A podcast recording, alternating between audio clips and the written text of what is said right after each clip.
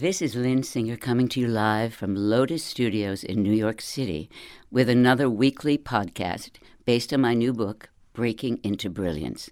In tonight's podcast, we are investigating living a multidimensional life. My guest tonight is Alan Steinfeld, creator and founder of New Realities. Welcome, Alan. Thank you for joining me. Thank you, Lynn. Always nice to be here. So, how do you define multidimensional? And when, when did this word get into our vocabulary? Well, it's actually a new word. I'm sure there's a lot of people who have no idea what we're talking about when we say that word. But there's an aspect of consciousness, and of course, consciousness has to be defined, and I think that is the ability to be aware. So we're all conscious. We're all part of a of a mechanism of a of a being that we call consciousness. It's um, I equate it to let's say there's a computer. You have the hardware, the body. You have the software, the personality. But if you have a hardware and software, there's what makes this like um, computer work well, it's not the hardware or software, it's the operator. The operator is consciousness. So, this consciousness that operates the software of the personality, the hardware of the body, actually is not in the body. It's not local, it's a non local essence. Does that make sense? Yes, it does make sense, but let's break it down a little bit more. Okay. So we have consciousness. Yes. And we have we have to really define that even deeper, I think. Okay.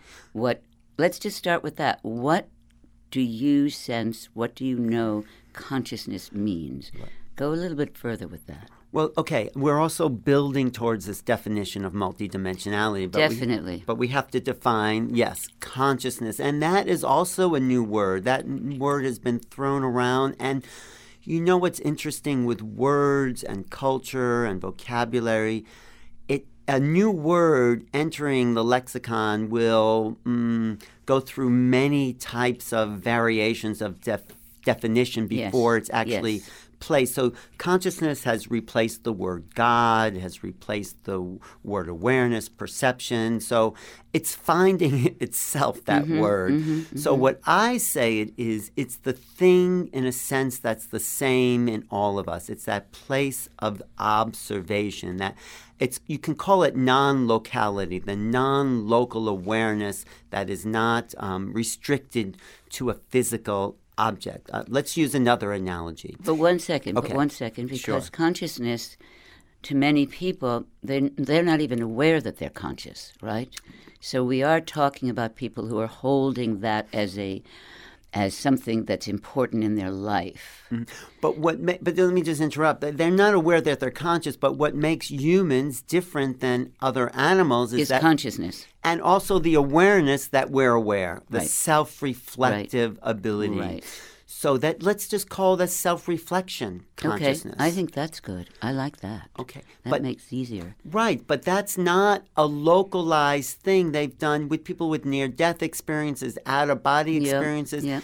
They've realized that that awareness is not actually located in the body. It's right. It's not actually a phenomena of, of the, the, brain. Exactly. Right. Of exactly. Right. Right. Right. So if that is true, and I'm not saying it is absolutely true, it's a possibility. If if consciousness is not a phenomena of the brain, then it's then it, where is it? Right? Exactly. What is it? Right. It's non-local. It's multidimensional. Right. It's not right. just. There we go.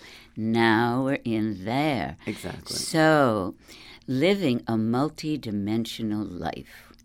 What does that mean? How would that change us? Who would we become if we held this fully, you know, with us, with us daily, moment to moment, being conscious and being conscious that we are multidimensional? Well, that is the ultimate question. How would it change us? How would it change the society? Mm-hmm, how would it change mm-hmm, how we interact with mm-hmm, each other? Mm-hmm. Well, if we realize by the definition we just kind of elucidated, it, if we're not local, meaning that we're not these material beings mm-hmm. in these bodies, but that's a way of receiving consciousness, like the radio receives the the signal from from somewhere, you know, but it's not you those musicians are not in the radio, right? You don't open up the radio and find a band in there.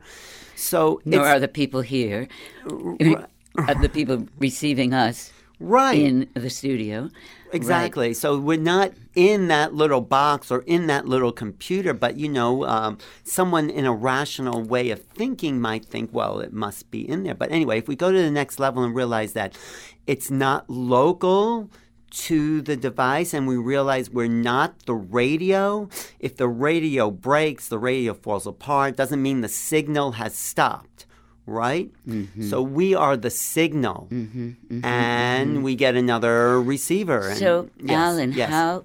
So let's talk about how we create, and this is part of it because Mm-hmm. I think that learning to keep this kind of consciousness with us Mm-hmm. is a very big deal, given how the world has been forever, Mm-hmm. and I think it's going to demand a very deep level of creativity from us. Well, exactly. But let me just finish that last question because I just want to like Mm. wrap that up. The Mm-hmm. fact that how it would change us, it means we stop identifying with the materiality, Yes. the superficiality of the body. We want to honor the body, want to take care of the body, just like you want to take care of your radio. You don't want to throw it around and pour like alcohol all over it. You want it to function optimally so you can get the best signal. And that leads into your next question about creativity. If we have a really clear signal, if we don't have the static, the static is the the, the thing that interrupts the signal, then we're directly connected to the source, and the source is the creative potential mm-hmm. of whatever that mm-hmm. is, the unknown. Mm-hmm. And when we tap in, when we get a clear signal and clear the old programs, we have a fresh access to the unknown. And then that's where all creative brilliance, the breaking into brilliance, doesn't come from the known. Comes from the unknown. surely. Exactly. So let's just take this another step. Say that we now are beginning to think this way. We're beginning to know this, not even think. We're beginning to really accept we're in this. How, yes, yes, the world would not be in the materialism it's in, but what have you envisioned in terms of the world? It would go into peace, definitely. What does that mean? What would it look like? What would how would the technology be supporting this? What would happen? Who would we be? Well, we're getting there actually. I just saw somebody who proposed like um, income for everyone, whether you're working or not working. you you would get money from the government, and they said, "What about those surfers who just want to hang out?" You know, if we put money into people as opposed to bombs and war, if mm-hmm. everyone had a stable income, this would increase the creative drive because you know what? We are here to be brilliant. We're here to be creators. Each one of us has an amazing potential, mm-hmm. and computers are helping. I just was at the Apple store the other day, and this old retired guy says, I want to get into musical creation and I want these programs so I can create my own music on my laptop. And he was mm-hmm. so excited about that. And mm-hmm. probably, he was giving himself something that he probably always wanted for Right. 50, 60, 70 And years. what it could be if he had had this from the moment of birth, you know, Right, but extraordinary. What could it be if we're all really um, mining our, our creative potential? If we're From very young, if we've been taught to do this. Yes, and we weren't worried about survival or Making money, right. making money or having to put food on the table. What if everything was taken care of? You- So what would it look like? I'll tell you what it would look like. This would be the flowering of humanity. This would be the awakening of the great potential of human mm, mm, mm, creativity that would be beyond anything the Renaissance has ever seen mm-hmm, or ever mm-hmm. saw. We'd be able, and the- idea behind creativity is to feel. I mean, people create to communicate feelings to other people. So we hit another level of what it is to be human, which is to feel. How do we feel. That's the whole idea behind multidimensionality. Mm-hmm. We're tapping into areas of feeling that most people don't have access to or don't want to have access or don't even know we can. So, with this increased creativity, with this increased awareness of our consciousness, we start to feel the depth of the human spirit in ways that haven't existed before. Okay, how do we work with people who are very resistant to these ideas?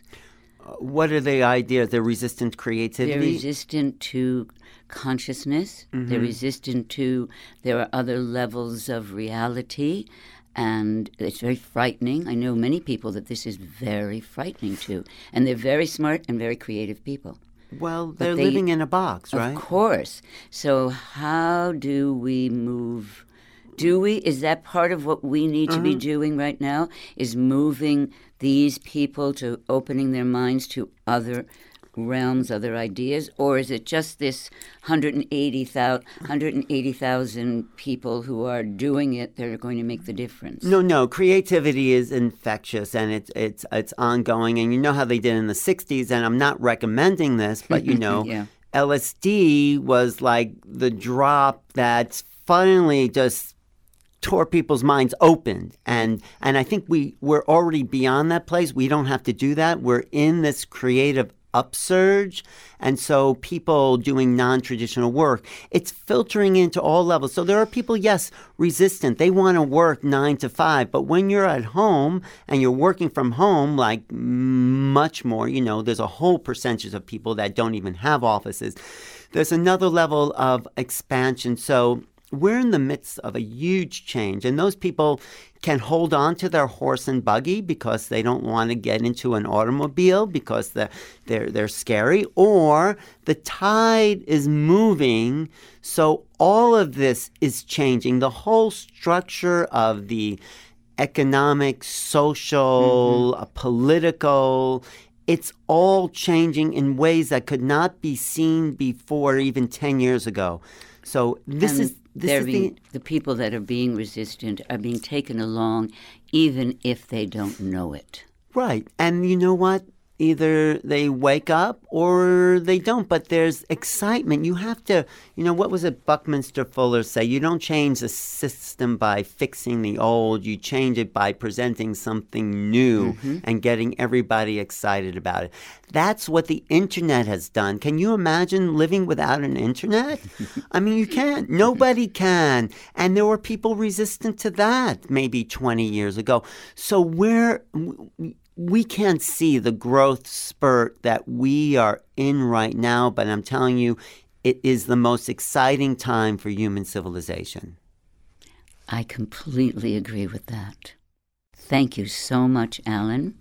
To everyone who is listening, I hope you've enjoyed this marvelous discussion with Alan Steinfeld. This is Lynn Singer, and this has been another Breaking into Brilliance podcast. Until we meet again next week, light, peace, and beauty be with you.